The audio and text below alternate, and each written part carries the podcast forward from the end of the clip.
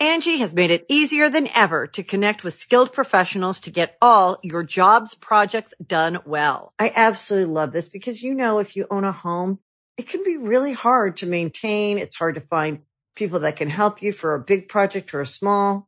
Well, whether it's in everyday maintenance and repairs or making dream projects a reality, it can be hard just to know where to start. But now all you need to do is Angie that and find a skilled local pro who will deliver the quality and expertise you need. Angie has over 20 years of home service experience and they've combined it with new tools to simplify the whole process.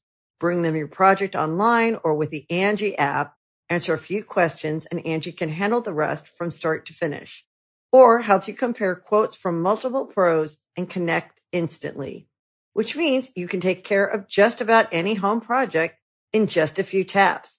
Because when it comes to getting the most out of your home, you can do this when you Angie that. Download the free Angie mobile app today or visit Angie.com. That's A-N-G-I dot com.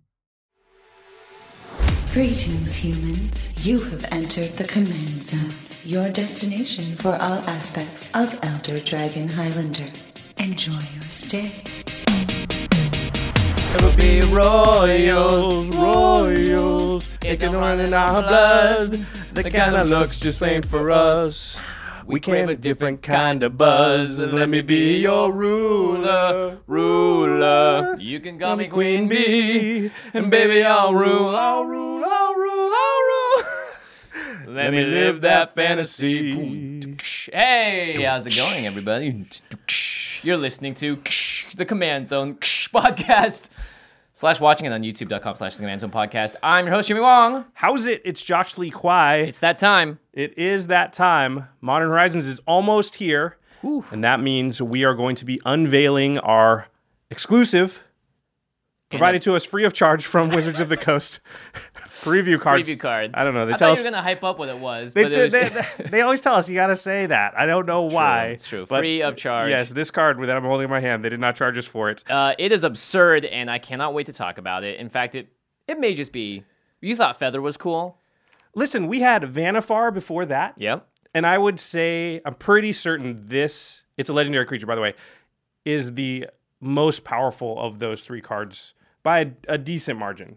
I'd say more than a decent Yeah. margin. We've never had a commander card that I think could easily enter into CEDH territory, and Oh, this yeah. one, This one absolutely does. It's Knocks it out of uh, the park. It's possibly too powerful, but yeah. And now, if you're gonna want to pre-order this card uh, or any of the other cards from Modern Horizons, you should head on over to CardKingdom.com/command zone. That's our affiliate link. Modern Horizons is going to be an amazing set. I can already tell based on the things that we've seen, and I think you're going to want a lot of those cards. So you're going to buy them anyway. Use our affiliate link. You'll support the show. Yeah, or you can uh, you know order the cards that are going to go in this Urza deck, whether you're building the very mean version or maybe a more fun version. Wow, you just spoiled the name of the card. Oh yeah, it's Urza. Sorry. Oh, uh, well, if you skipped ahead, you wouldn't even know the name yet. You wouldn't even Well, know. although they'd skip ahead to the part where saying the name again, so it wouldn't matter. That's a good point. when you do order those cards, there a lot of them are probably not going to be super super cheap. You know, they might be worth a few dollars. So Uh, like you want to yeah, you want to protect them. So you're going to want to put them into an Ultra Pro Eclipse sleeve.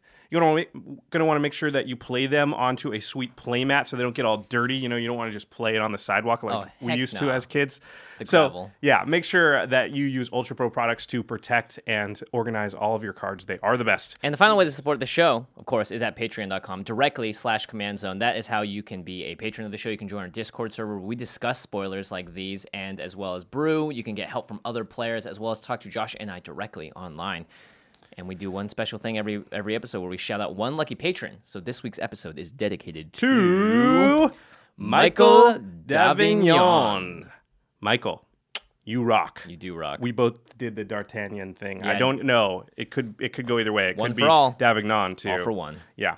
Um, all right, let's jump into our main topic. I know you're all chomping at the bit to see what our preview card is. Jimmy, Oh boy, it's me. that was a drum roll, just in case people didn't know. I thought you were just clearing your throat. the card that we are previewing for Modern Horizons is a mythic rare. It is Urza, Lord High Artificer. Urza is back, and boy, is he more powerful way than ever. Way better than ever. Yeah. Yeah, two blue blue for a legendary creature human artificer. He's a 1 4. There's a lot of text, so just Yeah. pay attention. There are three main piece- pieces of text here. The first ma- piece of text when Urza, Lord High Artificer, enters the battlefield, create a 0 0 colorless construct artifact creature token with this creature gets plus one plus one for each artifact you control. The second line of text tap an untapped artifact you control, add a blue mana. The third line of text, because two wasn't enough. Yeah. Five generic mana. Shuffle your library, then exile the top card. Until end of turn, you may play that card without paying its mana cost. So five generic mana, colon, do that. Yeah. So if you have 10 generic mana or 10 mana of any color, basically, you shuffle your library, exile the top card, play it without paying its mana cost, then do that again. Yeah. And how are you gonna ever pay for that much? Yeah, That's it's- five. It's so much it's mana. There's only a way that you had a card that helped gain you more mana. Yeah, if only Urza made all your artifacts into Moxen. Including the one that he comes into the battlefield with, That's right. which becomes a big creature over time too. So at a base level, he's a four mana, one four that brings a mana rock with him. Yeah.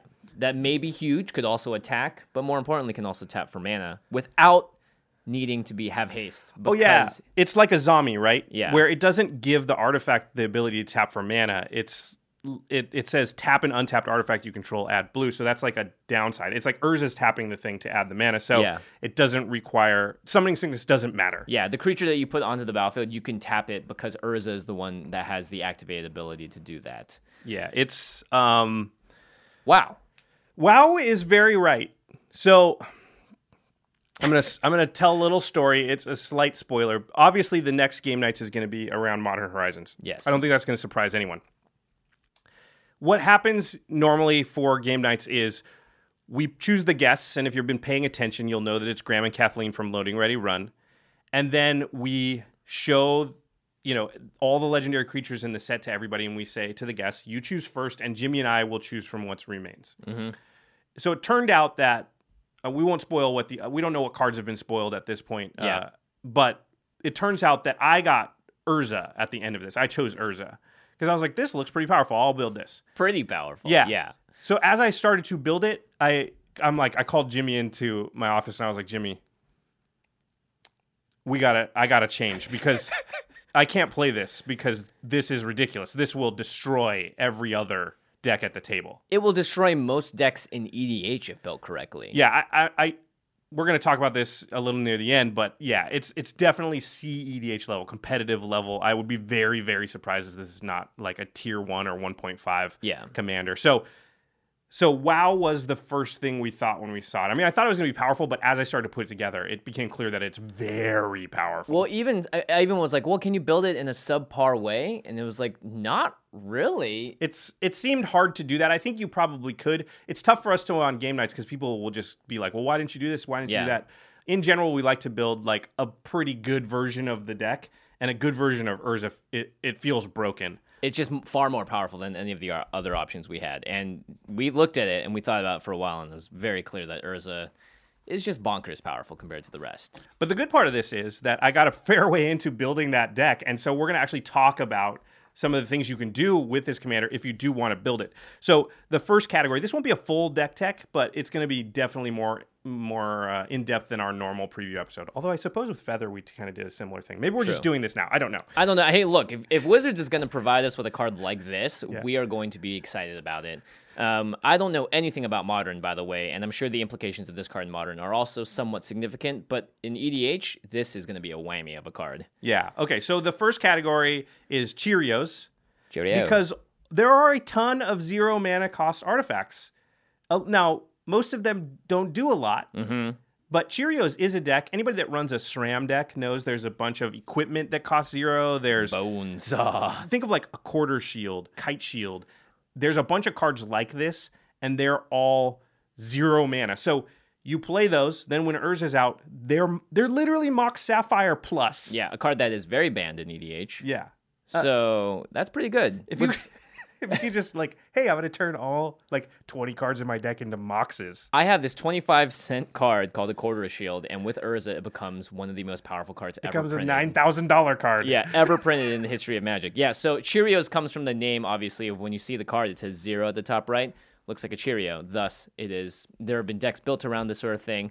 Um, Wes played a SRAM deck on game nights, Yep. and you could see how powerful it was because his commander let him draw cards when he played in equipment or an artifact like that. So he would just basically cycle all of these cards. Urza just turns them all into mana rocks, colored mana rocks, no less. And also, SRAM had that sort of restriction in that it had to be equipment, right? Mm-hmm. But Urza doesn't care. It's just artifacts. So there's a bunch of zero mana artifacts that were, are still going to be mocks. And, and actually, some of them are useful. There's a bunch of, of zero mana artifacts that are like, you wouldn't really run the card all by itself, but with the upside of it's also a mana rock, you definitely would. So there's like Tormod's Crypt, Yeah. which is, you know, a graveyard hoser. There's like A card you would normally not really play because there are other better options to hose, hose graveyards. But like, if you're like, well, sometimes it's mana, Yeah. then then you uh, 100 percent run it. There's like Zuran Orb, which is life gain. You sacrifice lands to gain life. Yeah, usually only seen in like Omnath decks, Yep. but now all of a sudden it becomes a multi-utility artifact. There's Spellbook, which just reliquary towers for your hand, basically. Again, not a card you would play because that's not worth a card by itself. But when it's zero mana, man, I keep doing that. Wow, you keep doing that. For those of you listening, Josh is unable to toss a piece of Uh, it took me three tries to get the table. The I, I think I caught that from DJ. Um, Dark Sphere is another card I didn't even know existed. It's from the dark. Normally, it's just an artifact that costs zero. You tap it and you prevent damage from a source. The next time that source would deal damage, you prevent half of it. It's like a half fog for one thing. It's Yeah, pretty bad, It's but awful.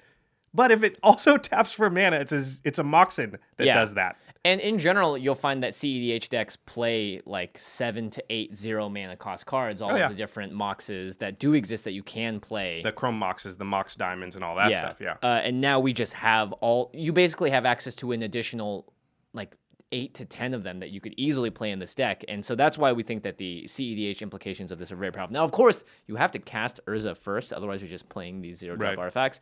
But once Urza's out, uh, I mean, ya. we learned from how priority works. If Urza doesn't get countered, you're going to get to tap all those artifacts for mana. yeah.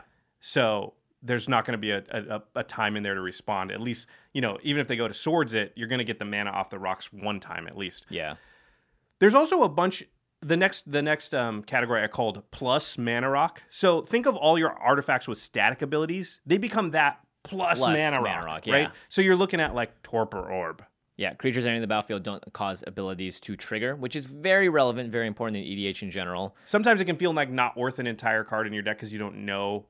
Yeah. Although I'll say Torpor Orb always like hoses decks, but at the same time, like now it also taps for mana, so you can just afford to have it in there. Yeah, it would just the utility. I mean, like again, it, the card itself doesn't tap for mana. Urza has an ability Right. that allows you to tap the artifact for mana. So don't think that the card itself has that text. You need to have Urza out for it. But Meekstone, again, another great card that is able to stop creatures with power three or greater to un- that don't untap during their controller's untap step. Uh, yeah, and of course we do know that snow-covered islands are going to be, or snow-covered lands are going to be in Modern Horizons. And one of my favorite cards in my mono red deck is Extraplanar Lens. And normally this card is very dangerous, right? It's a three mana artifact that comes out. You have to exile a land under it, so you do lose a Two land. for ones you when you yeah. do it. Yeah. But then all your lands tap for all your snow covered lands, in this case, would tap for double mana, and you're doing that because other players aren't playing snow covered basics. Now Extraplanar Lens doesn't two for one you as much because that card taps for mana. It's also a mana rock. It's a three mana, yeah, it's a three mana mana rock, which is It's uh, like Chromatic Lantern if Chromatic Lantern said all your lands tap for double rather than the other thing. yeah, It, that should be just be way better, right? It's like Mirari's Wake Plus. that extra planar lens trick, if you haven't uh, heard of it, you should look it up with snow covered basics. Uh, yeah. It's, although it might not be as great right now because, or right when Modern Horizons comes out, I'm assuming a lot of people are going to put a bunch of snow covered lands in their decks just for novelty because they look cool. I mean, I would, I, I, I like the look of them in general, but they, co- you know, the original ones cost a decent amount, and trying to outfit all of your snow, your lands as that, it's not worth it, especially in like three color decks. Yeah. But in monocolor decks, extraplanar lens is one of the the really great ways to just like jump ahead in terms of your mana. There's stuff like Black Vice, which taxes people for having too many cards in hand. Ankh of Mishra, which does damage when people play uh, lands. Um, there's a really mean one too, Winter Orb, which would be Now, doesn't Winter Orb may be the best because the Oh, yeah. card, if it's tapped, doesn't have its ability. But Yes. with Urza, you can instant speed tap it, so you can lock everyone else's lands down but keep yours up alive. Winter Orb is mean, mean, mean, mean, mean. Yeah, because Winter Orb says players can only untap one land Mm-hmm. per turn. Two things here. One is you don't need your lands as much because all your Cheerios artifacts are tapping for mana, and artifacts untap just fine. And two, like Jimmy said, there's errata on Winter Orb. If you see one of the early versions, it doesn't say this, but if Winter Orb is tapped, it doesn't have that effect. So if you just tap it on the end step before your turn, then you get to untap all your lands. Yeah. And nobody else does. This also works with like Howling Mine, which doesn't draw people extra Mm-hmm. Oh, cards right. if it's tapped. So you can tap it for mana, and then it untaps on your untap phase, and you just draw the extra card. Yeah, so normally those cards are pretty. That part of the text is almost never relevant. Yeah. Sometimes pe- people do make their decks to abuse Winter Orb, but like whenever you play Howling Mine, I'm never expecting that thing to get tapped. Yep. Uh, there's even cards like Ichor Wellspring, which just draws you a card when it comes into play, and normally is not that much value. But think of how good Mind Stone is, right? Yeah. Mind Stone, you have to sacrifice it. This draws you a card when it comes into play and then taps for mana. Again, assuming Urza's out. The, already we're in the realm of like insanely powerful because whenever you're playing around with one of the two pillars we always talk about, card draw and or ramp, you are in dangerous territory. And this is ramp on steroids. You being the danger, Yeah. not. you being the d- card designer. yeah, you are the danger. I mean, look, I don't know who designed this card, but part of me goes, why?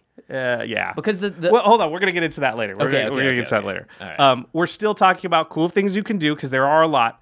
Clues and treasure tokens. yeah, all of a sudden they become You much don't more sack valuable. anymore. Yeah, and the clues themselves are just great because you can turn them into card draw, or you can just use them for mana with Urza out. Gold as well, although there's- there's less of that. So obviously, Right. like spell swindle. Spell swindle is crazy if you pull it off.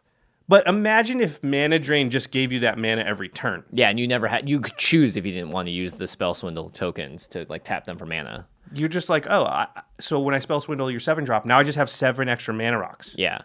I mean, if you're not winning on that next turn, and I assume the CEDH decks will ramp out Urza as fast as they can, drop a ton of cards with They're not going to even play spell swindle. It's too expensive for Yeah, them. that that's too expensive. You're just playing a bunch of stuff, and then all of a sudden on turn three or four, you have access to, I don't know, like eight to fifteen mana probably. It could be an insane amount. Yeah. So there's cards like Confirm Suspicions, which counters a spell, makes three clues. There's Trail of Evidence, which is a uh, enchantment. Anytime you cast an instant or sorcery, You investigate. yep, you make a clue token. So now anytime you cast an instant or sorcery, you brainstorm and you go, I make a mana rock. like, ma- like ma- a mana rock. We pay two mana for those. Yeah. We And, pay, and in monocolored decks, we play as many of them as of the two uh, mana ones as we can get. not to mention they don't add colored mana. Right. So a lot of times if people are trying to go Some do, Fellwar Stone. and Right, right. ones, but, people are trying to go infinite with like a Palinchron. One of the big things is like, oh crap, I don't have enough blue to recast Palinchron. I can make infinite colorless or whatever. Urza gets right around that. Um, Hornswoggle is another card that counters a creature spell and Yeah. makes uh, treasure. And again, it becomes a mini mana drain when you do stuff like that. Yeah. Like it's pretty crazy. Tamiyo's Journal, too, if you're playing a lot of clues, can also just start tutoring for you, but also you're making a mana rock every turn. And getting to five mana in this deck, I think, is not an issue whatsoever. So there's a lot of things that happen here with Urza that are just absurd. Plus- we haven't even talked about his third ability, by the way. Yeah, this is just the tapping artifacts for mana part. And we're not done yet. There are artifact payoffs. So, like, efficient construction is an enchantment that anytime you cast, or is it cast? Cast, yeah, cast an artifact, you create a Thopter token, That which is an artifact, which taps for more mana. Which also makes, by the way, it's not not completely irrelevant that the creature that comes into the battlefield gets bigger every single time you play an artifact. That's So, true. You get one creature that's basically as big as the number of artifacts you have. Yeah, it could be like a seven seven on turn three or whatever, and just start smacking people for a Oh, lot it of could be damage as even bigger than that. Oh, totally. Because if you cast Urza, hold your artifacts, and then, you know, go blah, blah, blah, blah, blah, somewhere in there, cast efficient construction, Right. you could have nine, ten artifacts easy. Yeah. Um, another card that I really like from uh, M19, the core set, is Sai Master Thopterist, and he's the same uh, as Efficient Construction. Whenever you cast an artifact, you make a 1 1 colorless Thopter. But the other ability, one in the blue to sacrifice two artifacts, and then you draw a card. You can tap for that one in the blue with the two artifacts you sack. Pretty good. Or with the art, yeah. The two artif- yeah, the artifact you're going to sack, you can tap it first for mana. Yeah. um, There's Riddlesmith that lets you loot uh, when I think artifacts come into play. There's Thopter Spy Network that, again, yeah. is card draw and makes artifacts. There's Thopter Spy Network is great in this. There's Antiquities War, which is the saga from Dominaria that turns all of your artifacts into five fives. Right, So once you've gone act. through all of that, that you could maybe get to that point. Yeah. Um, and and that could be a, maybe a win condition in the deck to turn all the artifacts, the 50 million artifacts you made into. Well, not to mention the first two phases are you revealing artifacts and Yep. you're, you're finding them from the top cards of your library. So you are going to be drawing cards off of this as well. Yeah, this is pretty nuts already, right? And we're talking about you might be surprised to know that we haven't even gotten into what I consider to be the the really broken powerful stuff. Yeah, we're just talking about the That you can do. cutesy stuff we're doing right now. Yeah, and just the efficiency of all of it. Some of this would be the basis in a competitive, more competitive style deck, but this is also stuff that could be in the quote unquote fun version, except for maybe Winter or Fun version. I don't think there is a fun version of this deck. But we're going to talk about the more powerful stuff you can do in a minute. We're just going to take a quick break before that and hear a message from our sponsors. Angie has made it easier than ever to connect with skilled professionals to get all your jobs projects done well. I absolutely love this because, you know, if you own a home, it can be really hard to maintain. It's hard to find people that can help you for a big project or a small. Well, whether it's in everyday maintenance and repairs or making dream projects a reality, it can be hard just to know where to start. But now all you need to do is Angie that and find a skilled local pro who will deliver the quality and expertise you need. Angie has over 20 years of home service experience and they've combined it with new tools to simplify the whole process. Bring them your project online or with the Angie app, answer a few questions and Angie can handle the rest from start to finish or help you compare quotes from multiple pros and connect instantly, which means you can take care of just about any home project in just a few taps. Because when it comes to getting the most out of your home, you can do this when you Angie that. Download the free Angie mobile app today or visit Angie.com. That's A-N-G-I dot com. With Kizik hands free shoes, motion sounds something like this. Kizik helps you experience the magic of motion. With over 200 patents and easy on, easy off technology, you'll never have to touch your shoes again. There are hundreds of styles and colors, plus a squish like nothing you've ever felt. For a limited time, get a free pair of socks with your first order at kizik.com/socks. Okay, we're back and we are talking about our preview card from Modern Horizons, Urza, Lord High Artificer.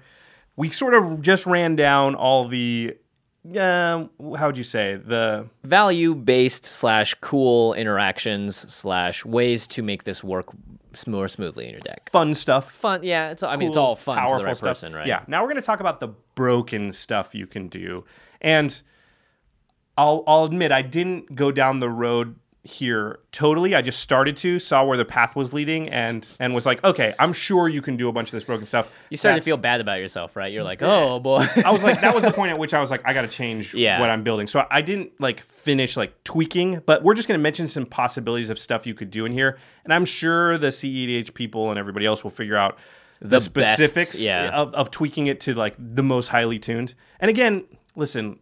I got in trouble a little on Twitter recently for even mentioning infinite combos. So to that one person, I apologize. But it kind of is within our Wait, job who's the one person? Uh, never it's mind. kind Let's of within our it. job here to just lay out the possibilities. I don't tell people how to play. Play how you want to play. Just make sure that if you see Urza on the table, you should know what's possible also. Well, for one, this commander is kill on sight. I think of, of all. I mean, Vannifar, sure, too, but Urza immediately goes into effect, even without haste enablers. The question is, is Urza Paradox Engine level good? I think so. I Yeah. think it's better than Vannifar by a little bit because Vannifar Not just a little bit, a lot. Yeah, by a lot. Because Yeah. Vannifar has to get an activation off, and with summoning sickness, there's a natural check on that. Urza could go off the turn you cast it Mm-hmm. fairly easily.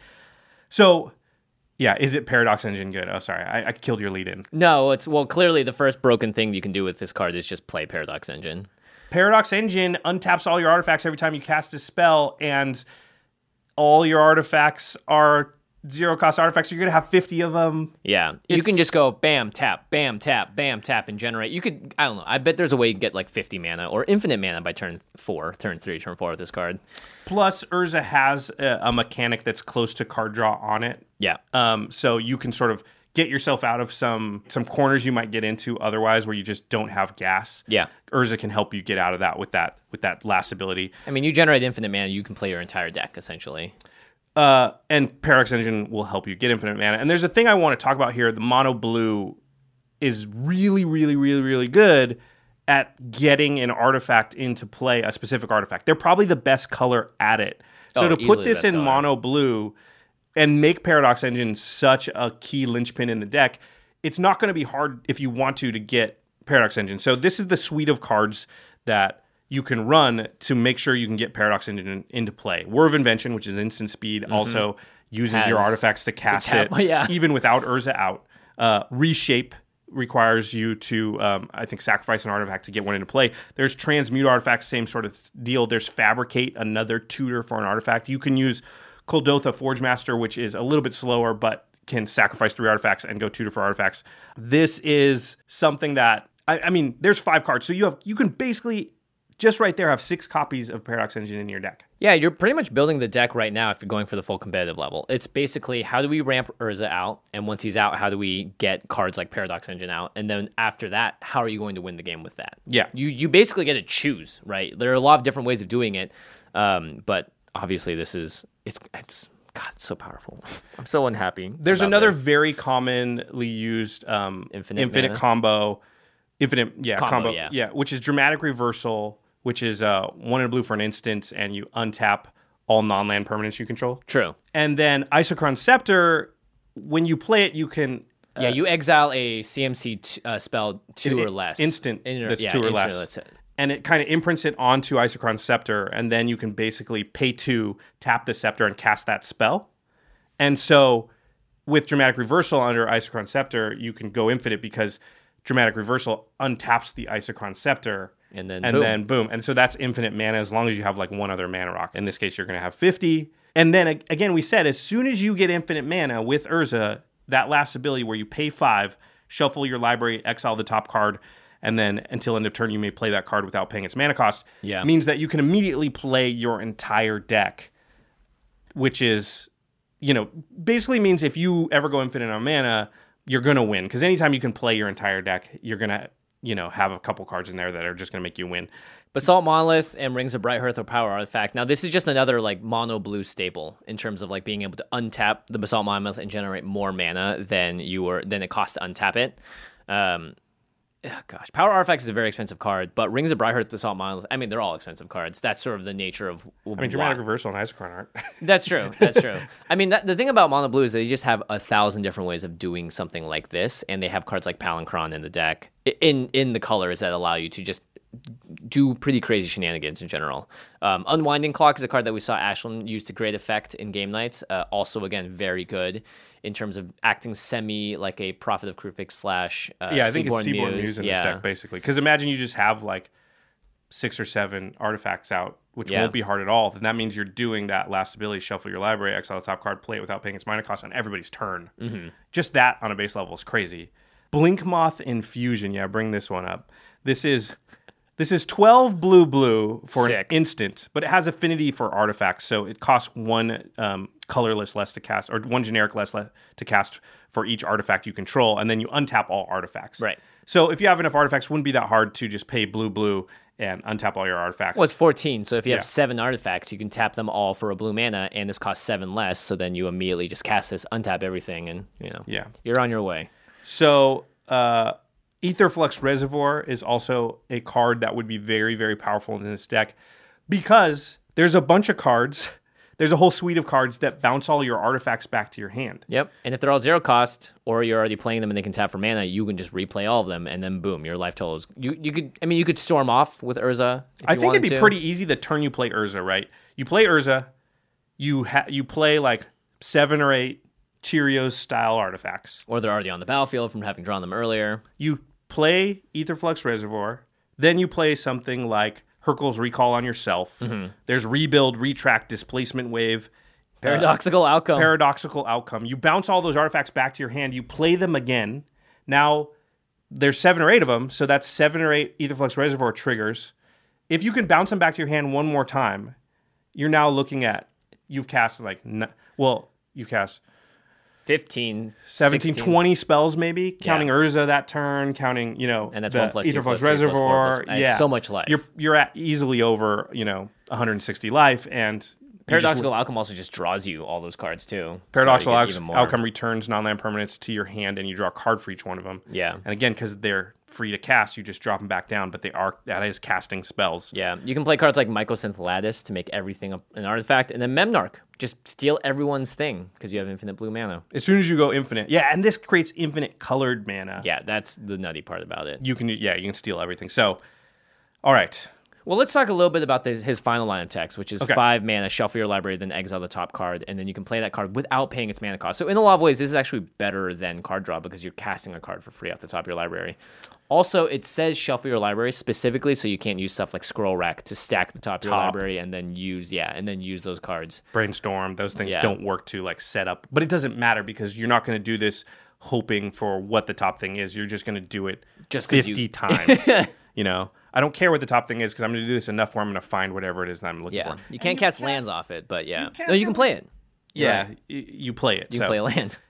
and and you you don't pay the mana cost. So whatever it is, that thing is happening. Yeah. It seems pretty nuts. I think easily competitive level broken if you build it with all the infinite combos. Yeah. If you don't, still seems very very good. It it harkens to Thrasios in a lot of ways too because Yeah. that same play pattern of like I create a lot of mana, however much it is, whether it's infinite or not. And that allows me to just rifle through my deck and play um, a bunch of things Yeah. because when you make the activation cost in this case i guess if it was colored it wouldn't matter because the artifacts are creating blue mana I would have thought that it would be colored, What but I- no, they make it generic just cause. let's like what i would have done with this card is the tap and untap artifact you control have it add one colorless mana and then make it cost four and a blue to activate that last part where you shuffle your library and then play the top card Right, so you can't keep just a check and balance on it a little bit Instead, we have the card that we have in front of us right now. And not to mention, like Thrasios is great when you get stuff like Training Grounds out, and the fact that you can partner with another commander, and you have to have a couple other pieces to really get it going, and a ton of mana. Urza just skips all of those steps by having the effect on him, and it's absurdly powerful. And you're playing the card too; you're not just drawing it like with Thrasios. Uh, and and the fact that all your artifacts just turn into mana rocks. It's for colored mana. For colored mana. Oh, imagine if Thrasios also had a ramp mechanic on him yeah, that's what urza is yeah. they were like, "Oh, uh, if you have a lot of mana, you could just play cards for free."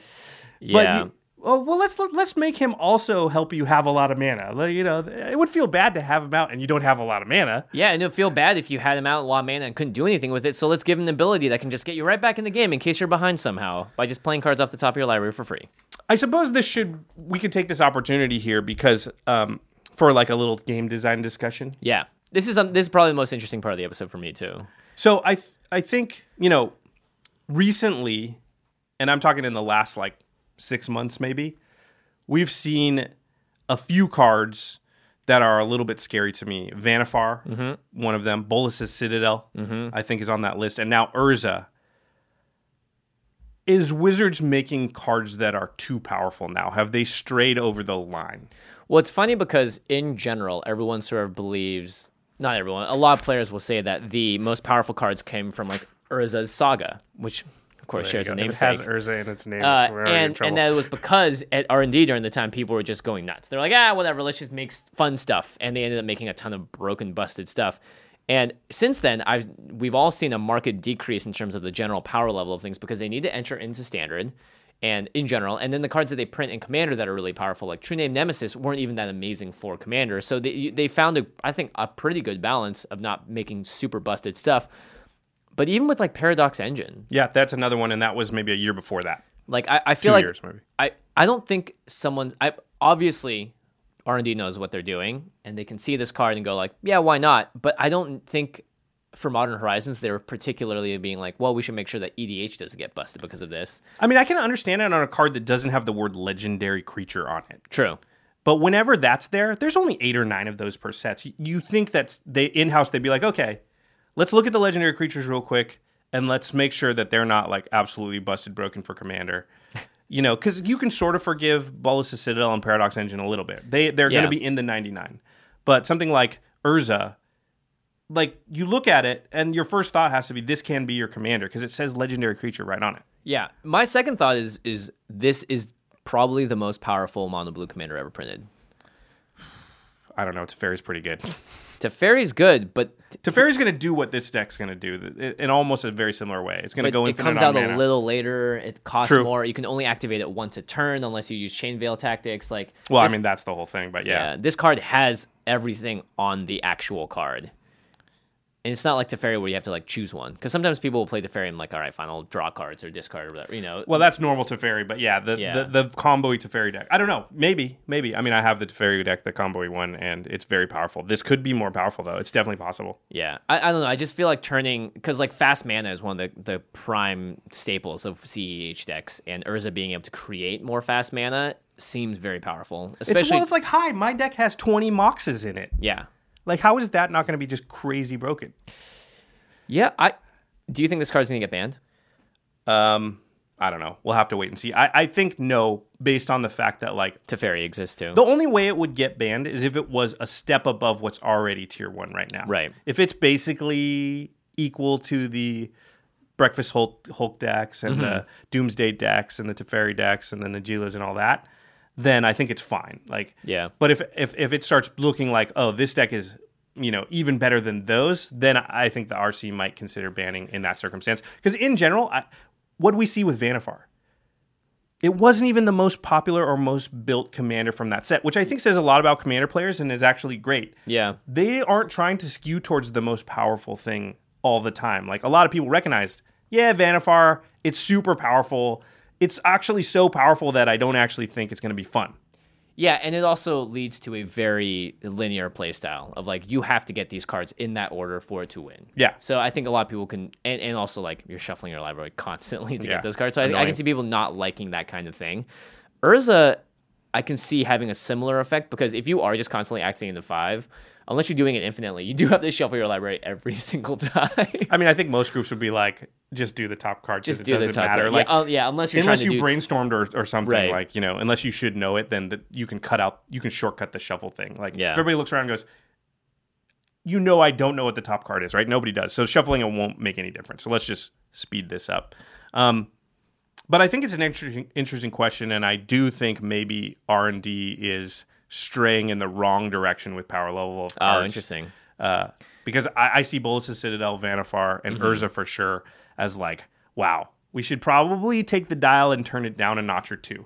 Well, think about the first commander sets that came out because we have to know this is the first time Modern Horizons has existed. Right. The first commander sets had stuff like Animar and stuff in Right. there, and those are considered very, very powerful. At least for that time, they're very powerful. Yeah. So maybe we're seeing a little bit of that effect, which is like new shiny thing. We want we want to make a splash. We want to make this set. You know, we want people to buy it, obviously, and we want more people to invest in these cards. But I mean, did they? They should learn. Like, Vannifar doesn't make people buy sets. Feather does. Right. You know, Tesa, the the new Tesa was much more popular than Vannifar. Don't make the most powerful card. That's actually not what Commander players mostly want. Already in the most powerful color, too, as Yeah. well in Commander. So Well, there's some debate about that based yeah, on our statistics yeah. episode. But I okay. know, I know. All right, so we're going to um, we're gonna leave Urza behind now. We're gonna let him go. He's gonna go play in the competitive pot over there, Yeah. where, where I don't usually. I don't, think you can dwell. make a casual deck, really. I mean, maybe. Uh, um, but speaking of feather, Yes. Speaking of Feather, uh, when the card came out, there was such hype around it. It was amazing. On our Discord server, which is available to certain tiers of our Patreon, uh, people decided to start brewing decks around Feather. And so what we did was we had a server wide, hey, come on into this channel. If you have a deck list or want to talk about cards you might think are cool in Feather, post them here and deliver them to us, and we'll take a look at them. And now that we're, uh, like, I think a couple of months out from that Feather discussion, we have a couple of highlights that we wanted to highlight from our community, and we're going to be doing, doing the same thing for Urza. So if you are our part of our Discord already, you can just hop on over to that channel and start brewing away. If you're not, you can join our Patreon, and you might get shouted out on a future episode of the Command Zone podcast. this is a good look behind the curtain too to see how our Discord works for those people that aren't currently patrons. Yeah. It is pretty cool and something uh, you know we'd like you to consider. Oh, it's great. You can just be like, "Hey, family. I like this card," and you'll, it'll pop it up, and they'll show it in the chat, and other people are like, "Oh, this works because of this." Like, "Oh, actually, that interaction doesn't work," and so it's great to get some rules clarification sometimes, or just be in a like-minded community that we all love and, and, and appreciate, of course. Okay, so what's some of the cool feather stuff that people came up with? So Clutch, the Legion's Jank Edge, uh, decided to make a dinosaur-themed feather deck because Enrage, which is uh, awards you uh, essentially for dealing damage to your own creatures, and of course Feather has a lot of target spells that are targeting your own stuff. Uh, and so that I thought that was pretty cute. Unfortunately, they did not put Rampaging Ferocidon in, so not take damage. That you know, there's like Ryle and some other stuff. Uh, yeah. that actually does seem like it would be great. And there's there's or like with uh, Trapjaw Tyrant and stuff, you're just like you're going nuts if you you can. Keep there's the one that like yeah, back. basically like O rings people too. Yeah. the one that just deals damage. Yeah, that's pretty cool. Uh, Sun's champion decided to make a token slash heroic matters deck. Heroic also cares about when you target creatures with your own spells, and they have Mentor of the Meek, Young Pyromancer, and of course Goblin Slide, which if you're casting a non uh, creature spell, you get to pay one and make a goblin. Probably monastery mentor in there too. Yeah, oh, yeah, definitely. that sounds a little bit like mine, my Yeah. version. Yeah. And Braden, uh, was a moderator on Discord as Braden well. is our resident competitive uh, yeah. player. Yeah. We had to include one CEDH deck here. There's only six creatures in the deck. It's running Burnout, Red Elemental Blast, every like anti-blue thing in the deck, and has like we said before, they CEDH plays a lot of Thrasios based uh, ramp. And he has seven zero cost ramp artifacts, and he actually made a full primer breaking down the deck as well that you can yeah, check out. uh, maybe we'll link it in the description. I think he'll give us that link. And then I, I want to say too that Braden actually said that he took his feather deck to like a GP and played it in some of the competitive Oh yeah, um, like pods there, and it did very well, which is surprising. I wouldn't have thought that you could really even feather that you Yeah. could make it like CEDH level, but he said that like he's got a pretty controlly version, but that it hangs. So that's, pretty, cool. impressive. Yeah, Red white hanging in CEDH. That's a first. it is very impressive. Yeah, so if you guys want to uh, contribute and join and show us your own brews and discuss it with Josh, myself, and the rest of the community, you can do so on our Discord, join our Patreon. All the details are there. Okay, so if you're listening to this, you're listening to the audio version, and we are now going to move on to our discussion about War of the Spark draft. So if you're only here for commander content and you don't draft and you don't play arena or anything like that, then you know feel free to turn it off. Or skip to the end step where we talk about something cool outside the ma- world of the magic. Yeah, that's true. You could listen to the end step. So for those of you that are still around, we're going to talk about War of the Spark draft. We've been doing it a lot on arena specifically. I haven't drafted. I've drafted like twice in person and zero on Magic Online. I basically don't open Magic Online anymore. Yeah, I haven't opened it. I I thought about opening it for the Legacy Cube, and I was like, nah, I'd rather just play draft. On Yeah, I just don't want to. Eh, I thought about opening it for a Legacy Cube. I did open it.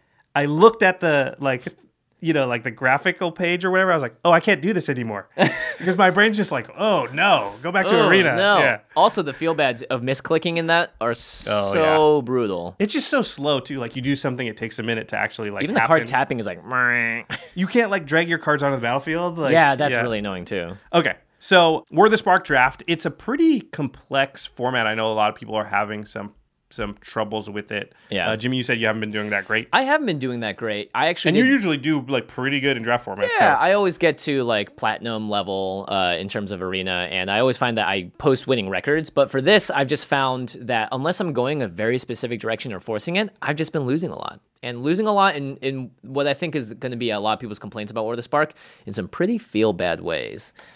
Yeah, I think the format is pretty tough. I've been doing really good. At some point, I had like an 85% win percentage after like. Josh is going pro. You heard Yeah, it here first. I mean, I was talking about like 60 or 70 matches. Like it was, it was like deep in. So I'm not saying I have it solved, but I have a pretty good outlook, I think, on on the set. Well, it's very complex, and the, the main hard. the main thing is like, what do you attack, and when do you attack it, and what are threat assessment is huge in this format. it's it's the most complicated format that I think I've played, including master sets and stuff, because the planeswalkers add so many layers of decisions. True. So we're gonna walk through it a little bit, and maybe we can help everybody out. You know, our arena episode of the podcast where we were like, "How to reach Mythic," we heard from a lot of people that actually got to Mythic and followed Yeah. our advice, and so hopefully we can help you guys out too. So the first thing I wanted to talk about was Prince or Pauper. So there's been a lot of talk about War of the Spark, and a lot of the chatter out there has been like it's a very bomb heavy, bomb driven format, and it feels very swingy because it feels like luck plays a really big factor. Because if you open Open something if you open right? Oketra, there's just a lot of times it feels like you can't like Oketra's unbeatable. Like if my Mm-hmm. opponent plays it, I just cannot win. Yeah, even Um, some planeswalkers when they land on the battlefield. Liliana, There's so many times on turn five or six something happens, and I look at the board, I look at my hand, and go, I just lose. Yeah, I just have no I have, no no, way way to get out of this this, situation. Yeah. So, you know, it's funny because I thought that at first, but as I played it more because obviously over the course of that amount of matches, I didn't have bombs most of the time. I just had like sometimes I did, sometimes I didn't, just like Right. any other set. But you played against them a lot too. Then Played right? against them a ton. I've I've beaten every single bomb. And it, listen, Oketra, very very hard to beat. You can beat it, but if they have Oketra in their deck, you're percentage chance to win that match has definitely gone down. It's also very skill testing in terms of how do I beat it now that Right. it's here. Now, yeah. So, but I don't. I, actually don't think it's as sort of princely as people are saying. I think the bombs are beatable. You just have to sort of draft knowing what's how the set works, and it's it's not as intuitive, I think, as you might you might it might seem. So. The first question we're going to ask here is how do you beat the bombs? Because that's one of the big complaints people have is Right. I just can't beat those bombs. And the and the the really tough bombs that a lot of people are complaining about is, are the God Eternals. Right, and the God Eternals are especially difficult because anytime they die or are put into exile from the battlefield, so you can't even like Wanderer Strike to get them out of the way, they get tucked back into your library third from the top. So they're going to draw them again, and you're, you're going to have to play against it again. So getting rid of them is hard. You can't just traditionally remove them because they'll come back. You can't even exile them because they're going to get back to you as well. Yeah, not my favorite mechanic. I, I would have preferred that they The they exile clause this- is yeah, like the real. Oh, what? That's just this. That's just like a little bit mean. Uh, it makes it pretty quite a bit tougher than it than it would normally be. So there's some ways to deal with it, and I actually value some of these cards a little bit higher because of their ability to, to deal with God Eternals. And so when I'm drafting, I'm thinking like, if I run into a God Eternal, I want to have at least. I don't want to just be dead to it. I want my deck to have a chance against these cards. So one of them is Kasmina's Transmutation. I think most people know about this one. It's an enchantment that turns a creature into a one-one with no abilities. Right. So removes flying, removes all the other things, and even if that creature now dies, it's not like Kasmina Transmutation flies off. It just dies. It dies as a card. when it dies, it has no ability, so it doesn't have that ability of tuck it back into your graveyard. Right. Or sorry, into your library. So if you put that on Oketra and then Oketra somehow dies, then it's not coming back. Yeah. Or if the Oketra doesn't die, it's just a one-one for the rest of the game, so it still works in your favor. Yeah, it, becomes like a chump blocker later on. The nice thing about Kasmina's Transmutation is, is this is Blue's form of removal. It can't directly get rid of something, but it can change it to something else. The problem with Kasmina's Transmutation is that sometimes creatures have five plus one plus one counters on it, so you turn it into a one one that's a six six. Yeah, I think Kasmina's Transmutation is good against God Eternals. In general, I don't like having it in my deck because it's not very good against the rest of the format. Yeah. Also, just having a chump blocker laying around is valuable because of Planeswalkers. So there's a lot of times where like, uh, I wish I would have just killed that creature because I want to attack through it, but they're just going to chump block with the Kasmina's Transmutation creature, Yep. and now they'll get an extra activation on their Planeswalker. So again, that is a card I would side in if you're playing in the best of threes. And in some decks, you do want, if you have a ton of flyers, for example, in your deck, this Yeah. is a, a, a perfectly good card to put in. As well as sometimes, you know, people have like a Crunch Wrangler. Yeah. That just gets bigger and bigger. Or a, a Spell Keeper Gorge. The red Spell one. Gorger Weird. Spell Gorger Weird. Yeah, Yeah. that thing just grows and grows and grows. So if you can land it early, then it's great. Otherwise, sometimes the card just looks real useless in your hand. Yeah, I don't prioritize it highly, and and in best of ones, I don't really like to play it. Um, I found totally lost to be actually pretty good against God Eternals if you have a couple ways to mill. So the the blue bond, Bond of Insight, Oh, is, love that card. is a really good card. It mills both players for four, and then you get to return either two instants, two sorceries, or an instant and sorcery from your graveyard to your hand. So it gives you two cards back. Mm-hmm. But I think the fact that it mills your opponent gives you some outs against God Eternals. So a lot of times you can, on the end step, totally lost their God Eternal to the top of their library. Then on your turn, Bond of Insight, and it mills Or even just kill the, the God, God. If you kill the God and then mill him for four, it's going to put it in the graveyard too. That's a good point. Yeah, there are also cards like Ashiok out there that mill uh, that mill players. Um, now, in general, I've actually built a couple of decks that successfully mill people Oh, out, yeah. which I- is a very fun uh, way to play in this format. If I were guessing, I've killed people the most and died the most. If there was one card, it's Ashiok. It's Ashiok, yeah. Yeah, I've, I've won the most games with Ashiok and I've lost the most games to Ashiok. That card is real. It is super scary. There's a bunch of ways to get it back and blink it, or you can get two or three of them. In which case, yeah. that it just it's sort of unbeatable sometimes. Yeah. Yeah, well, if you get five full activations off it, that's 20, 20 cards in a Uh, 40 yeah, card deck, yeah. Exactly. Um, Toll of the Invasion. uh, Oh, this hand- card's so good. Hand disruption usually isn't that amazing, especially when it costs three mana. This is two in the black for a sorcery. You look at your opponent's hand, you exile a non-land permanent from it, or a non-land card from it. yeah, they just discard it, but yeah, They discard it, and then you create a one-one. You amass one. Sorry. yeah, you You'll- basically thought them and amass one. Yeah, but boy, oh boy, if there is ever a format to look at your opponent's hand and pick something out of it's this one. Because not just God Eternals, but sometimes you'll see other cards in there that you just look at and go, can't beat it. Liliana, Ugin, some other planeswalker, Sarkhan, or some Yeah. something crazy like that. All the God Eternals. Toll of the Invasion, I will run three or four of them in my Wow, deck if really? I can. It also amasses one, which is a really big deal. We'll talk about that in a minute. Well, right, because you're taking turn three off to cast this card, and you don't want to take a ton of damage back if they're ramping out, or if they're just curving out normally. Yeah, I've had games where I'm like turn three, toll you, turn four, toll you, turn five, toll you, and they're just like done. Yeah. Like you just took their th- three best cards, And they're left with, like, hand. two twos Yeah, and outfield. you're like I, the cards that you still have remaining. I'm not scared of. Yeah. So toll is very high pick. I think it's probably the fourth best black common, which is Yeah. saying a lot because black is really Cruelty, Spark Harvest, good. Lazotep Reaver. Lazotep Reaver. Yeah, we'll talk about that in a minute too.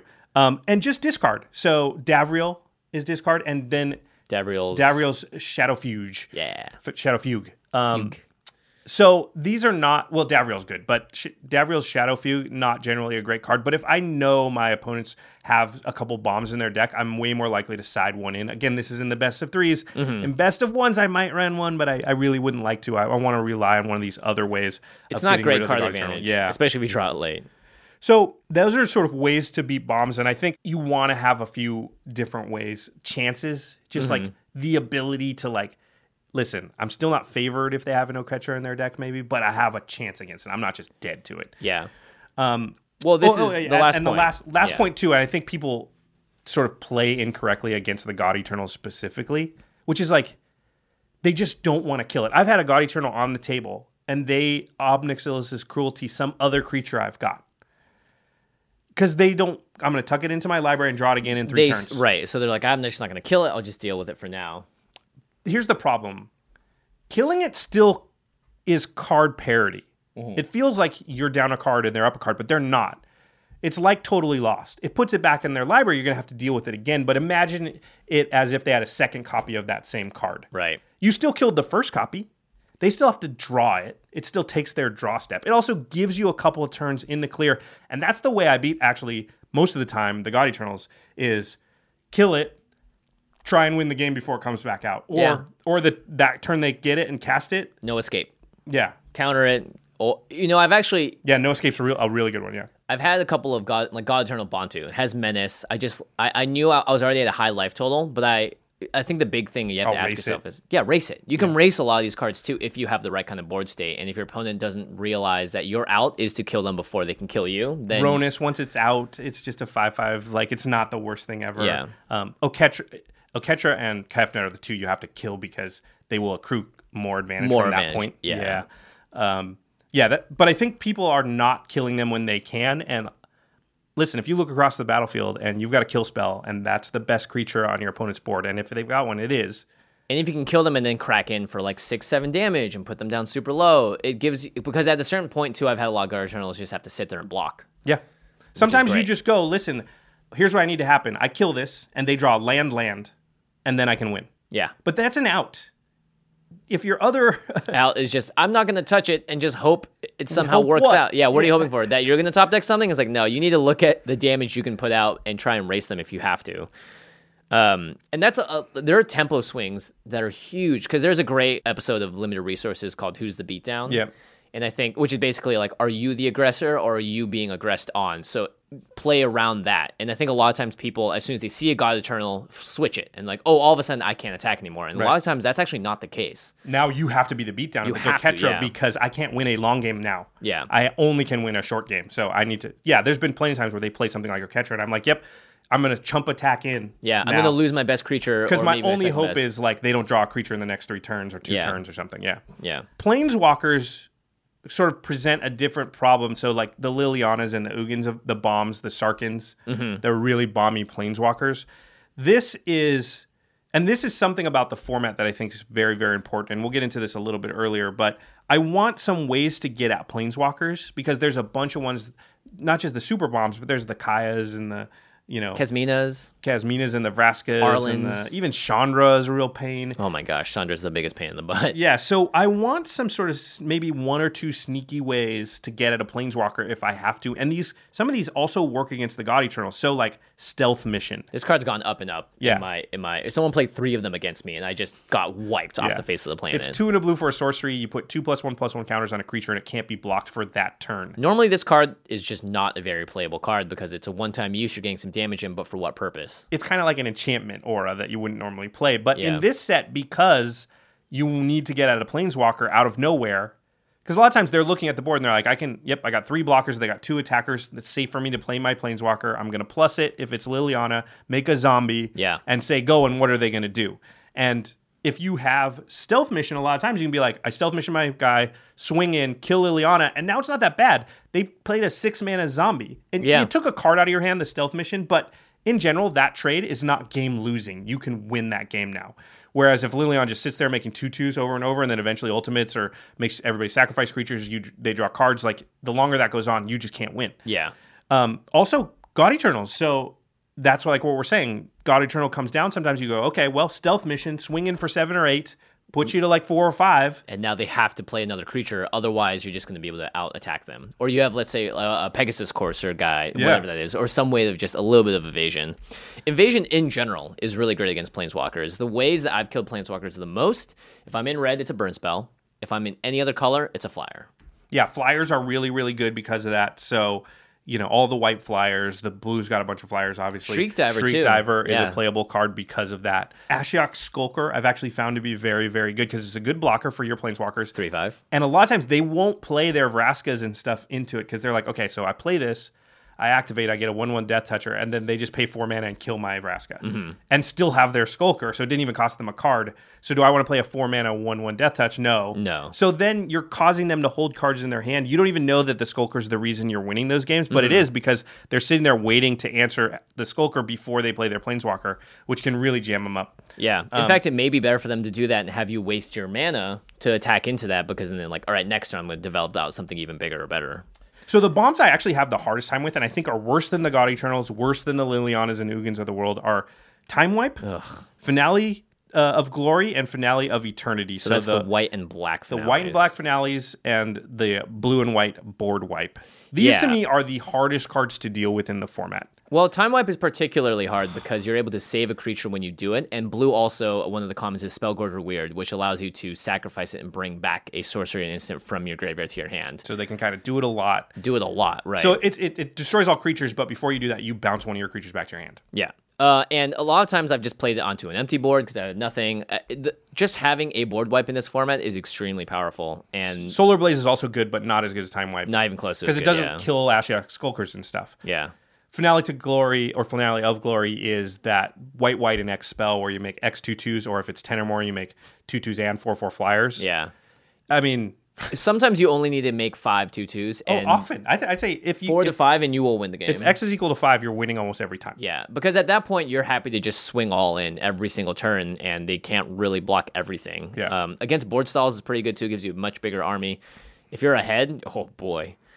Then you can just wait too. Sometimes I've had it. I've cast it for ten, and I've had it cast for ten against me. Like Oh, yeah, just games go long. Yeah. I've naturally decked in games because there's a lot of board stalls, so you can just sit there, wait, wait, wait. Nothing scary, nothing scary. Cast it for ten, just win.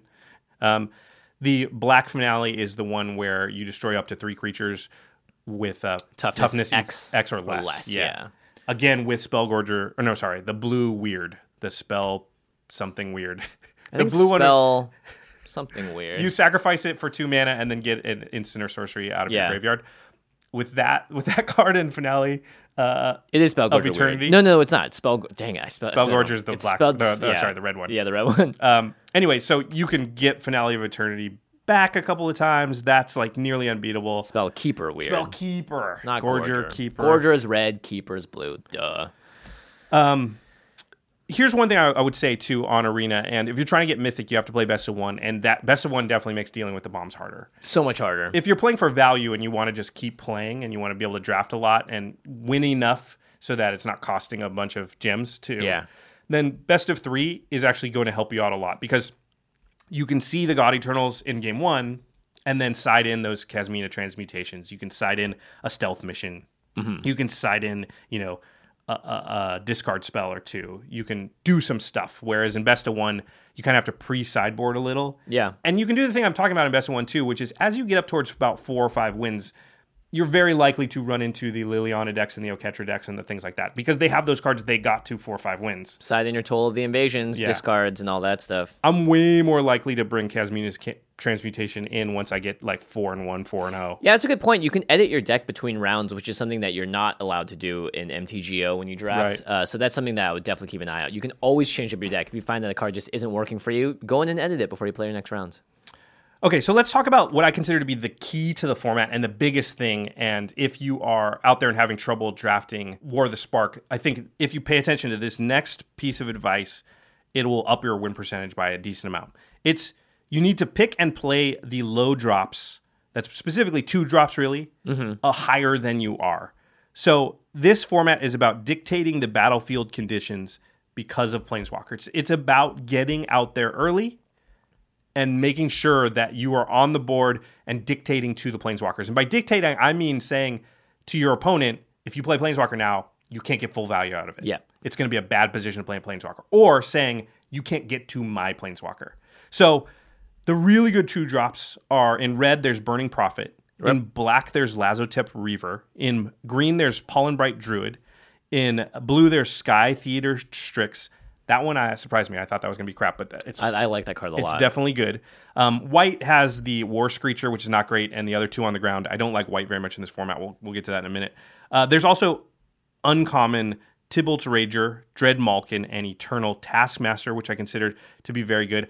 I want five or six two drops in my deck, and I will go into the vanilla two twos or the or even a, a Prismite or something if I have to to make sure I have at least five or six two drops. I feel Yeah. like missing a two drop is a really good way to lose the game.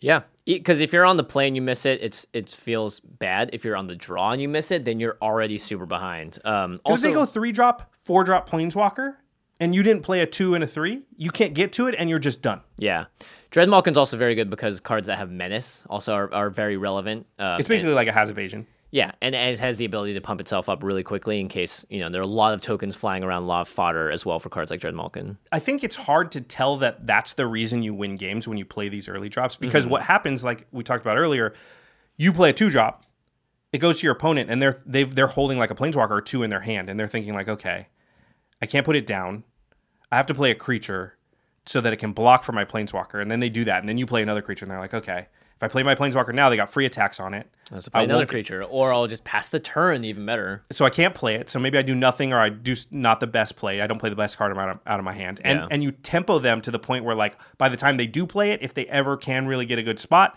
it's too late to have the impact that they wanted it Yeah. to. Think of like um, here's a sequence that I, I I've had happen a lot because I draft Lazotep Reaver like super high. Yeah, cards very good in this format. I think it's yeah, it's probably like my favorite card in black. I'll take the removal spell over it. I think if I have an Ob Nixilis's Cruelty and a Spark Harvest, I'll probably take Lazotep Reavers over them from then out in the draft. if you already have one in your deck, If I have one yeah. of each of those, then I'll take my second, third, fourth Lazotep Reaver before I'll take a second, third, or fourth uh, Ob Nixilis's Cruelty or something. Yeah, I mean, well, you're creating two bodies for one card, Yep. and in a game when you're trying to have more creatures than your opponent, so that you can freely attack in and stop them from playing planeswalkers, that's what makes a big difference. The amass token is actually really important because if you can amass again, it's like creating something with haste that's bigger. yeah, Because you already had the one one out there. Uh, amass works totally better than I thought it would. We'll, again, we'll talk about that in a second. But this play pattern I've had happen a lot. Turn two, Lazotep Reaver. Turn three, Davriel. You just win. Yeah, you discard pretty much every card in their hand past that point. It's like they mold to five. Yeah. You can even chump block with your Lazotep Reaver. A lot of times they can't get to you because they didn't play a two drop. But if, even if they have a creature, they go, okay, three drop, and you're like, chump block, take your second card. yeah, Attack you again, chump block, take your third card. and you're probably gonna have played something else at that point too. They're done. Yeah. They're totally done at that point. Never mind if you go like aid the fallen, uh, get Davriel back. Well, Aid the Fallen is also just, I think, one of the better black commons in the, the set because you can rebuy cards like Davriel and Ashiok, and that's and those are cards that are win conditions in and of themselves. So play more two drops. Take the two drops highly. Burning Prophet should go very highly. It's like the Yeah. second or third best red common. Jaya's Greeting I think is better, but Burning Prophet is, you know, at a certain point there are times where I've got three Jaya's Greetings. I'm taking a Burning Prophet over that.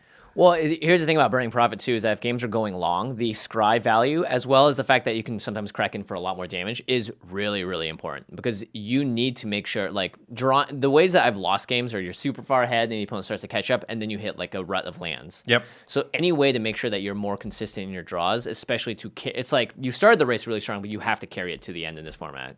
Sky Theater Strix, one two flyer, gets plus, plus one one plus oh if you cast a uh, non creature spell, is way better than it looks because the way they designed a, basically the non rare planeswalkers is they activate twice and then they're at one loyalty. Yep. So their static ability will still be there. So if you can ever hit one of them for two, you take away an activation. And most of them are not great. if they only get to activate once. You're paying four Yeah. mana for a one one Death Toucher. You're paying four mana for a two two that loots. You're paying you know Well, that's why cards like Arlinn are so you're playing good. three mana get- for a one one that Yeah. deals one damage. Like yeah. And, it, and most of the planeswalkers get two activations before they're about to die from the activation, or they cannot even activate because they're at a total that doesn't let them do it again. Yeah, so the Sky Theater Strix very often is like they won't play their Planeswalker because they're like, I only get one activation. I don't want to do that. Yeah. So, okay, that's the key. That's the number one key to the format. Let's talk about um, colors and how the colors work. Blue and black are definitely the best. Uh, that that I've just come to see I don't know. Red is up there. I, I think black. because of the removal. I think black is the best color. Yeah, I think because we just talked about how many black cards, and the top four black cards are all awesome. yeah, and the commons are all awesome too, Yeah. and their bombs are pretty darn good. I mean, I think the real thing takeaway is avoid white. White is pretty bad. I'm not saying you can never play it, but I have to open a time wipe or a finale t- Yeah. of glory. And even then, you might splash Katra. the time wipe. Well, Yeah. you can't really splash time wipe. Well, I think the thing about green you can because of New Horizons. Yeah, the thing I've found that a lot of players have, uh, I've been like streaming this as well, and people have been like, "White's so good, it's got so much removal," and I think that's one of the easy, easy traps to fall into in limited, which is like just because you have ways to get rid of stuff doesn't make the color as a whole good, because R and D will try and balance all the colors out to have equal types of removal in terms of power level, and if you think about it, the other colors do have good removal. It's just that white is more transparent on the surface with how they like to do it. Yeah, white is just played out very poorly every time I've had it. I, I don't like it. Again, if I get one of the white super bombs, Yeah, I will play white. But otherwise, you know, like a normal white rare or like Teferi or something will come in and I'll be like, nope, Obnixis Nixilis is cruelty because I just don't want to be near white if I can. yeah. Um, Which fairy is also just not that good, but yeah, it's like an okay card. So uh, the Grixis colors are the colors I really want to be in. So I want to mm-hmm. be blue black, blue red, or red black. I think all three of those decks are awesome. I'm actually not even sure which of those three is the best. I used to think it was blue red spells. Mm-hmm. And then I went on this huge run where I just, you know, I, I went like 20 and 2 with like red black. Just oh, nice, just four times in a row. You know, I was like, well, red black's the best deck, but blue black is also like super good, and I rarely lose with it. So Yeah. anything in Grixis is good. I you know I almost always start out black if I can.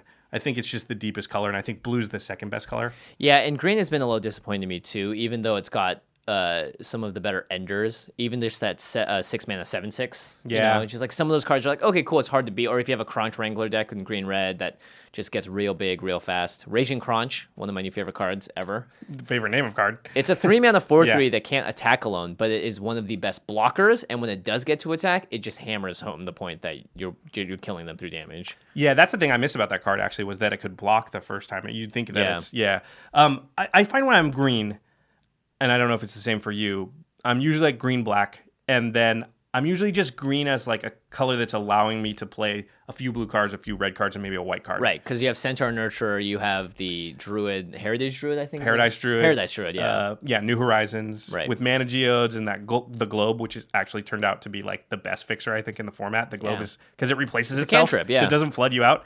But that's a lot of times when I'm green, I'm only green because it allows me to play like these, you know, pivot around to grab these planeswalkers and play off color. yeah. Yeah. So avoid white. Sorry, White. Maybe next time. So I think one of the other thing is there's some really hard to evaluate cards in this format. So Bolas's Citadel. Listen, great in EDH, we know that. We when we drafted in person, you were like, "Is this card good?" And I'm like, "Yeah," but I only knew that because I'd had it. Yeah. Bolas's Citadel is an insane card. Yep. Sometimes you just play like cast Bolas's Citadel, play five cards in that turn because you're just like, "Oh, look, Lazotep Reaver, yep, play that. Oh, Ob Nixilis Cruelty, play, that. that. kill that. Oh, I'll play that. The Tithe." Uh, Tithebearer Giant, boom, yeah. and so you're, that's You're a turn that's they won't beat you now. Yeah. That's the thing is that it pushes you so far ahead that I've had so many games where I've won at one or two life just because they can't get past my board state. Because you're like, I have 27 things because I could just play 12 mana worth of stuff on one turn. Not to mention, Bolas Hill just also lets you play lands off the top. Yep. So it's it's similar to Experimental Frenzy in that way. Um, now, the only thing about it is that it's three black, black, black. Yeah. So you need to have a heavily black deck to be able to play it on curve. But even then, late game, if you're just at a board stall or whatever, that thing will just break it wide open. Again, New Horizons. I've splashed for it before with like three New Horizons because it's that good. You're crazy. So here's what I was wrong about because in that same draft, you asked me, "Is this card good?" and I said no. Oh, Vivien's Arkbow? And I could, yeah, and and uh, I've lost that card a lot. now I'm like, never mind, I was wrong. We listen, you reevaluate and draft all the time. And Yeah. Vivien's Arkbow seems like card disadvantage or because you could miss. Mm-hmm. Um, but no, the card is just really good. Yeah, I've the games that really destroy me are when it's that's the only thing they have on the battlefield, and I'm like, well, I hope I top deck better than them looking through the top seven or eight cards of their library every time. And also, I can't attack them because Yeah. they can activate it at instant speed. So they get to go, okay, sit there every turn. You know, once they're at seven mana, every turn they just draw their card and pass the turn to you. And you're like, what do I do? Because if I attack them, they activate the arc bow, put who God knows what into play, eat one of my creatures, and now I have a huge thing, possibly.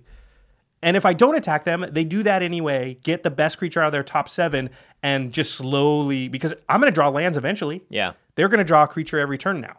Yep. Yeah. Pretty much every turn, especially when you're at seven to eight mana. And even if the creature isn't that great, if you're discarding a land to do that, that's better than nothing. So, Dude, I had it in a draft with Ilharg. Oh, nice. So I would get it, attack, attack. Ilharg. They would like try and block and kill it. It would go third from the top. I would get it back out with the arc bow Oh again. boy. They're oh just boy. pretty bad. That is pretty pretty awful. Um, One thing I wanted to touch on here, and we're almost done, is so in draft it's really easy to talk about when you're drafting how you evaluate cards, what to pick, how to build the best deck. It's really difficult to talk about, just like EDH, in-game decisions. But War of the Spark has more in-game decisions that matter and limited than any other format I've ever played. Yeah, it's just a constant. You're constantly asking yourself, do I do X, Y, or Z? And you have a bunch of different options available, and it's hard to figure out, okay, what is the most optimal thing, and how am I going to win this game? And I don't know about you, I've made the most mistakes in this format of any format I've ever made. I mean, I don't know how many times I've tried to draw cards when Narset's out, or tried to like Oh, fireball in- something when yeah. the Wanderer's out, or, Or like Nahiri kills me with first strike damage. yeah, exactly. You're just like you have to keep tabs on all the static effects all the time. And Mm-hmm. I've made even like Narset's gotten me four times. Maybe it's not even like I learned the first time it happened. Like contentious plan. Oh crap! Oh, crap. I'm the stupidest person ever. I just the other day I did Kasmina with Narset out. Oh yeah. Yeah, so it's just like don't draw the card now. Don't draw discard the a card, card. now. Discard. Yeah, because you can't draw more than one card a turn. Yeah. Wow. Stupid, but that it is very hard. So one thing I want to talk about is blocking and trading because I think that Oh, yeah. the dynamic of attacking, blocking, when to trade, when to offer trades is very different in this set because of the planeswalkers. So in general, you need to alter your decisions when you're attacking and blocking, when you're accepting trades because of planeswalkers. So, if you have planeswalkers of your own, I would say the heuristic you want to use is don't block and offer trades unless you're protecting a planeswalker. Mm-hmm. So there'll often be times where, like, let's say it's turn two, and they attack into your two two with their two two. In general, You block. I'm often being like, if you got a trick, more power to you. I'm gonna block because I'll get that trick out of your hand right now And I'd rather, yeah, have it now than later when it might be more. and maybe it'll waste your whole, whole turn or whatever. But if I have got planeswalkers in my deck, I don't want to be facing a creature and I don't have anything in, on the board. Right. So I'm way more likely, in fact, almost always in this set, I'm like, take the damage. I'd rather have the creature on the board. I need the creature on the board. Also, if they do that and then play a planeswalker and you have no board, How are you going to attack back? what, my stealth missions and stuff just don't work anymore. My my little tricky ways to get in there just Yeah. don't work. I need creatures out to protect my planeswalkers and to attack theirs. So don't be blocking and trading For no reason. unless you're protecting a planeswalker. It's not worth it to protect your life total early in the game. Um, and the next thing is you don't want to attack them and offer trades in the same sense if you know you've got planeswalkers and stuff in your deck. So th- Right. there's a lot less attacking on my part in general, just being like, if I attack and they trade here, what happens? What if I mm-hmm. draw? Like a lot of times, well, what if I draw one of my planeswalkers? It's just not worth it for the two damage. I'm just going to keep this bl- this back here so that it can play as a blocker. Because if I play my Kaya and they can't get to it, I'll just win this game. Yep. Yep. So Yeah, the Planeswalkers have so much power and they swing the game so heavily in your favor sometimes that you want to protect them at all costs. Because I would say, like, Arlinn Kord is probably the only Planeswalker that can take a hit and still get max a lot of value out of her. Everybody else takes two, and that takes away an entire activation. Yeah, exactly. So you want to be able to hold that, especially if you're playing like a Mill Ashiok deck. Then I just try and flood the board. And You don't then- care about doing damage because it does nothing for you. You're gonna Yeah. mill them out. Yeah. Yeah. Um, so yeah, I'd say that's a big, big thing. I very, very often will just take damage when I could trade now because I am really, really wanting to protect my planeswalkers or be able to get at theirs, and I can't do that if I don't have creatures on the board. So Right. I just don't want.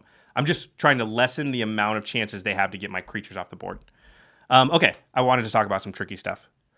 There's cool stuff you can do in the format. You Yeah. know, us EDH players, we love tricky stuff. Um, the first one is Command the Dread Horde. What's your thought on this? Do you think it's a powerful card? I think it's really good. We misevaluated it in the set review because when we did the set review, we just missed the word damage. yeah. So it's four black, black for a sorcery, and you can Choose any number of any number of creatures, creatures from any graveyards and planeswalkers. and put them onto the battlefield, and then you take damage equal to the converted mana cost of those creatures. Take damage. Yeah. We thought it was loss of life. Damage can be prevented or redirected. In Mm-hmm. fact, within this set, there are two different ways to do it. The Wanderer prevents you, All dam- you yeah, and all of the yeah from taking non-combat damage. That's non-combat damage. So if you play Command the Dreadhorde and you have the Wanderer already out on the battlefield, you can't um, bring the can't Wanderer bring it, out. Yeah, because the damage happens uh, before the creatures get out. On there, resolution basically. of Yeah. the spell, not yeah, entering the battlefield effects. But you can basically get you can uh, what's the spell? Rise of the Dark Realms. Yeah. Uh, if you have Wander out and take zero damage.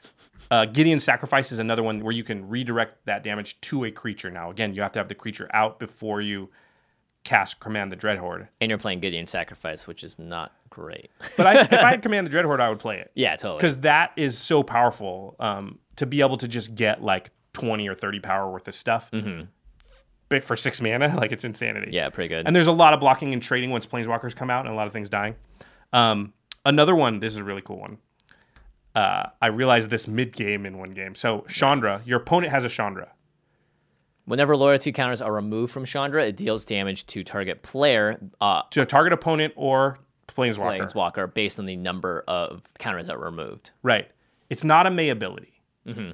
So if you can smack Chandra, that trigger goes on the stack. Let's say she's got three counter. Let's say she's got five counters. You hit her for 3 Mm-hmm. That's going to do three damage to target opponent or planeswalker.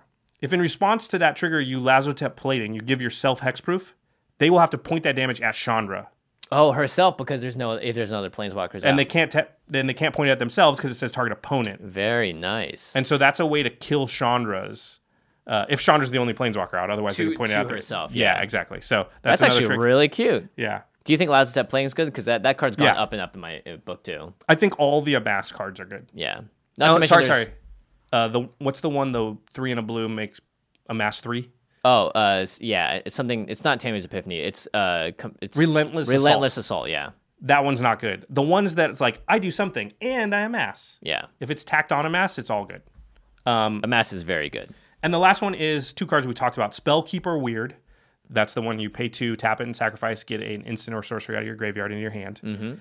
And Aid the Fallen. which return up to one target creature and one target planeswalker from your graveyard to your hand. So if you have Spellkeeper Weird and a Planeswalker, you can just always get both back. Right. The Spellkeeper Weird gets the Aid the Fallen, the Aid the Fallen gets your Planeswalker and the Spellkeeper Weird, get the Planeswalker out, use it, get it to the graveyard, do it again, rinse, repeat. You can sort of recast the same Planeswalker over and over. And in long games, it's very, very good. Not to mention, I would say like cards like uh, is it Spark Reaper, the guy that Oh, yeah, Spark Reaver. yeah, any of the cards that allow you to sacrifice a planeswalker as well. Uh, is really powerful. Like that one allows you to pay three, sacrifice a creature or planeswalker, gain a life, draw a card. A lot of times That you'll card have I found to be awesome, actually. Yeah, a lot of times you'll have a planeswalker at one loyalty because you've used it twice, and your opponent literally knows, okay, I don't need to attack this thing because what if they have Aid the Fallen or whatever, you can sacrifice them, get them back with Aid the Fallen. So those you get to cards draw a card up. and uh, Yeah. gain a life. Yeah. Yeah, pretty good. Heartfire, I think, is actually another good card Yeah. because of that reason. Uh, I thought Heartfire was going to be clunky, but it's you just often have stuff lying around that you can sacrifice. including a mass tokens. All right. That's going to do it on our discussion of Magic the Gathering Arena and War of the Spark Draft. Thanks for sticking around, those people that enjoy that stuff. Uh, we've been playing a lot of Arena and really loving it. So we're probably going to talk about it a little more here and there. Yeah, and we'll probably talk delve more into also how the bots work because that's a huge part of learning how to play better draft is figuring out what they're valuing and what they're not evaluating correctly. For instance, Ugin's Conjurant, one of the best cards in the set. Bots don't think so though. Yeah, it unless might they've changed their mind the recently. Best uncommon. I mean, it's very high on my list. It's yeah. super high. Well, it goes in every deck. That's why it just shoots up the ladder Maybe I in terms don't- of how good it is. Yeah, I probably pick Kaya and Kasmina and all that. The I would say best Kaya's the- non Planeswalker uncommon. Yeah. Kaya is probably the best uncommon planeswalker. Um, Vraska, Vraska's Kasmina. up there too. I think Kasmina and, and Kaya are two different houses of why they're good, but I think Kaya just by herself is is nutty. It's one of the best cards in the set. Yeah, it's crazy. Um, all right, to the listeners, what do you think about Urza? We're going to go back to that. uh, do you think that WotC's been creating cards that are you know a little too powerful for the format? What do you think about that part of the discussion? Or what do you think about War of the Spark draft. Do you have any tips for Mm-hmm. for us or for anybody else out there? You can answer any of those questions, all three. You can cherry pick. Do whatever you want. Comment below, tweet at us, email us, join our Patreon and our Discord, join in on the discussion as well about Urza. And if you want to buy a bunch of zero or very cheap costed artifacts for your Urza deck, By the way, a lot of them cost very little. Yeah, and actually, this is one of the great things about Card Kingdom because some other websites you go to, it's difficult to order like one twenty-five cent card. Right. Oh yeah, they have you have to pay a dollar or two dollars. Yeah, Card Kingdom, you just make a big cart with a bunch of this stuff in it, and they have all of it, and it makes it a lot easier. So if you go to if you go to cardkingdom.com/slash command zone when you're ordering all the cards for your Urza deck, or maybe you've seen another legendary creature, we don't know which, which ones have been revealed yet from uh, Modern Horizons.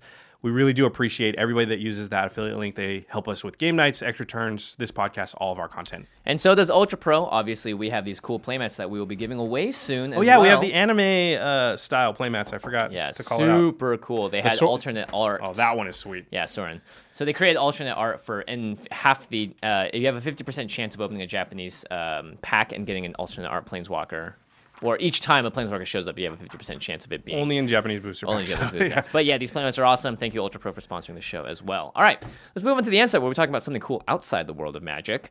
Uh, you wrote this down. I'm excited. The next season's coming out, right? Yeah, so June 5th, the new season of Handmaid's Tale. June, a very fitting name. Yeah. fitting month for the uh, show. Uh, it's the third season, and I did want to mention it ahead of time because I wanted everybody to have a chance to go to Hulu. It's on Hulu, uh, and binge through the first two seasons so they can catch up and watch on season three. Because I think I'm going to say this statement, and I think it's true for me right now. I think this is the best television show, quote unquote, that exists right now.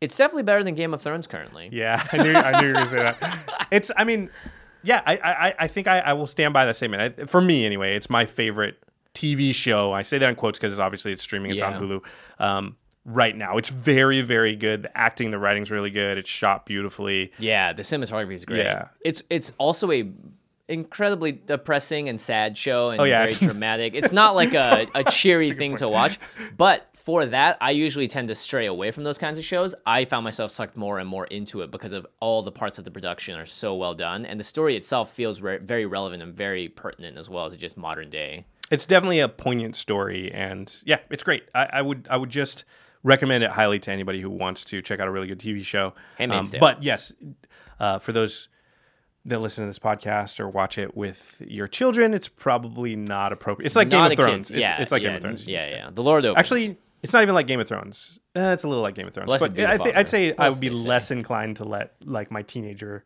or younger watch it than I would I Game of Thrones. Yeah, I would actually no. I would say if I had to choose one of the two, Game of Thrones if they want to be involved in pop culture, Handmaid's Tale if they want more thought experiments or stuff. Because it is definitely it. I mean, because Game of Thrones is at the end of the day, it's not. Like, No, I'm saying I would not allow anybody that's like, if they were my teenager or younger, to even watch Handmaid's Tale, where I would consider Game of Thrones. really. Yeah. Oh yeah. Especially in recent seasons, Game of Thrones got way less. Um, that's true. The, nudie. yeah, Yeah, it's true.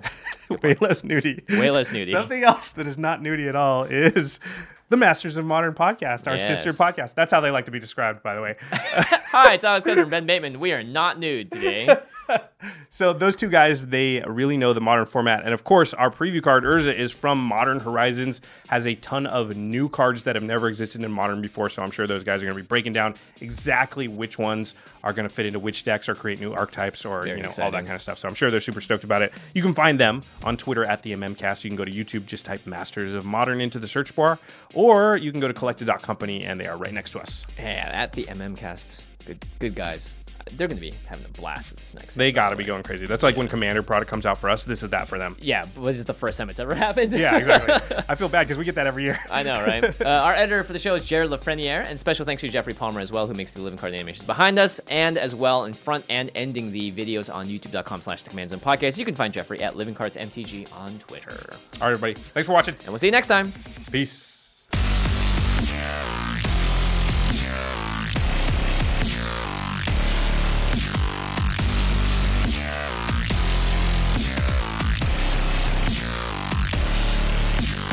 Thank you for your attention.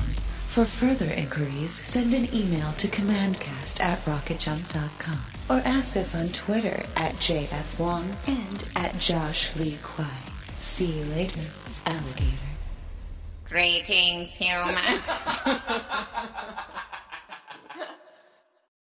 Angie has made it easier than ever to connect with skilled professionals to get all your jobs projects done well. I absolutely love this because, you know, if you own a home, it can be really hard to maintain. It's hard to find people that can help you for a big project or a small. Well, whether it's in everyday maintenance and repairs or making dream projects a reality, it can be hard just to know where to start. But now all you need to do is Angie that and find a skilled local pro who will deliver the quality and expertise you need. Angie has over 20 years of home service experience and they've combined it with new tools to simplify the whole process. Bring them your project online or with the Angie app, answer a few questions and Angie can handle the rest from start to finish or help you compare quotes from multiple pros and connect instantly, which means you can take care of just about any home project in just a few taps. Because when it comes to getting the most out of your home, you can do this when you Angie that. Download the free Angie mobile app today or visit Angie.com. That's A-N-G-I dot com.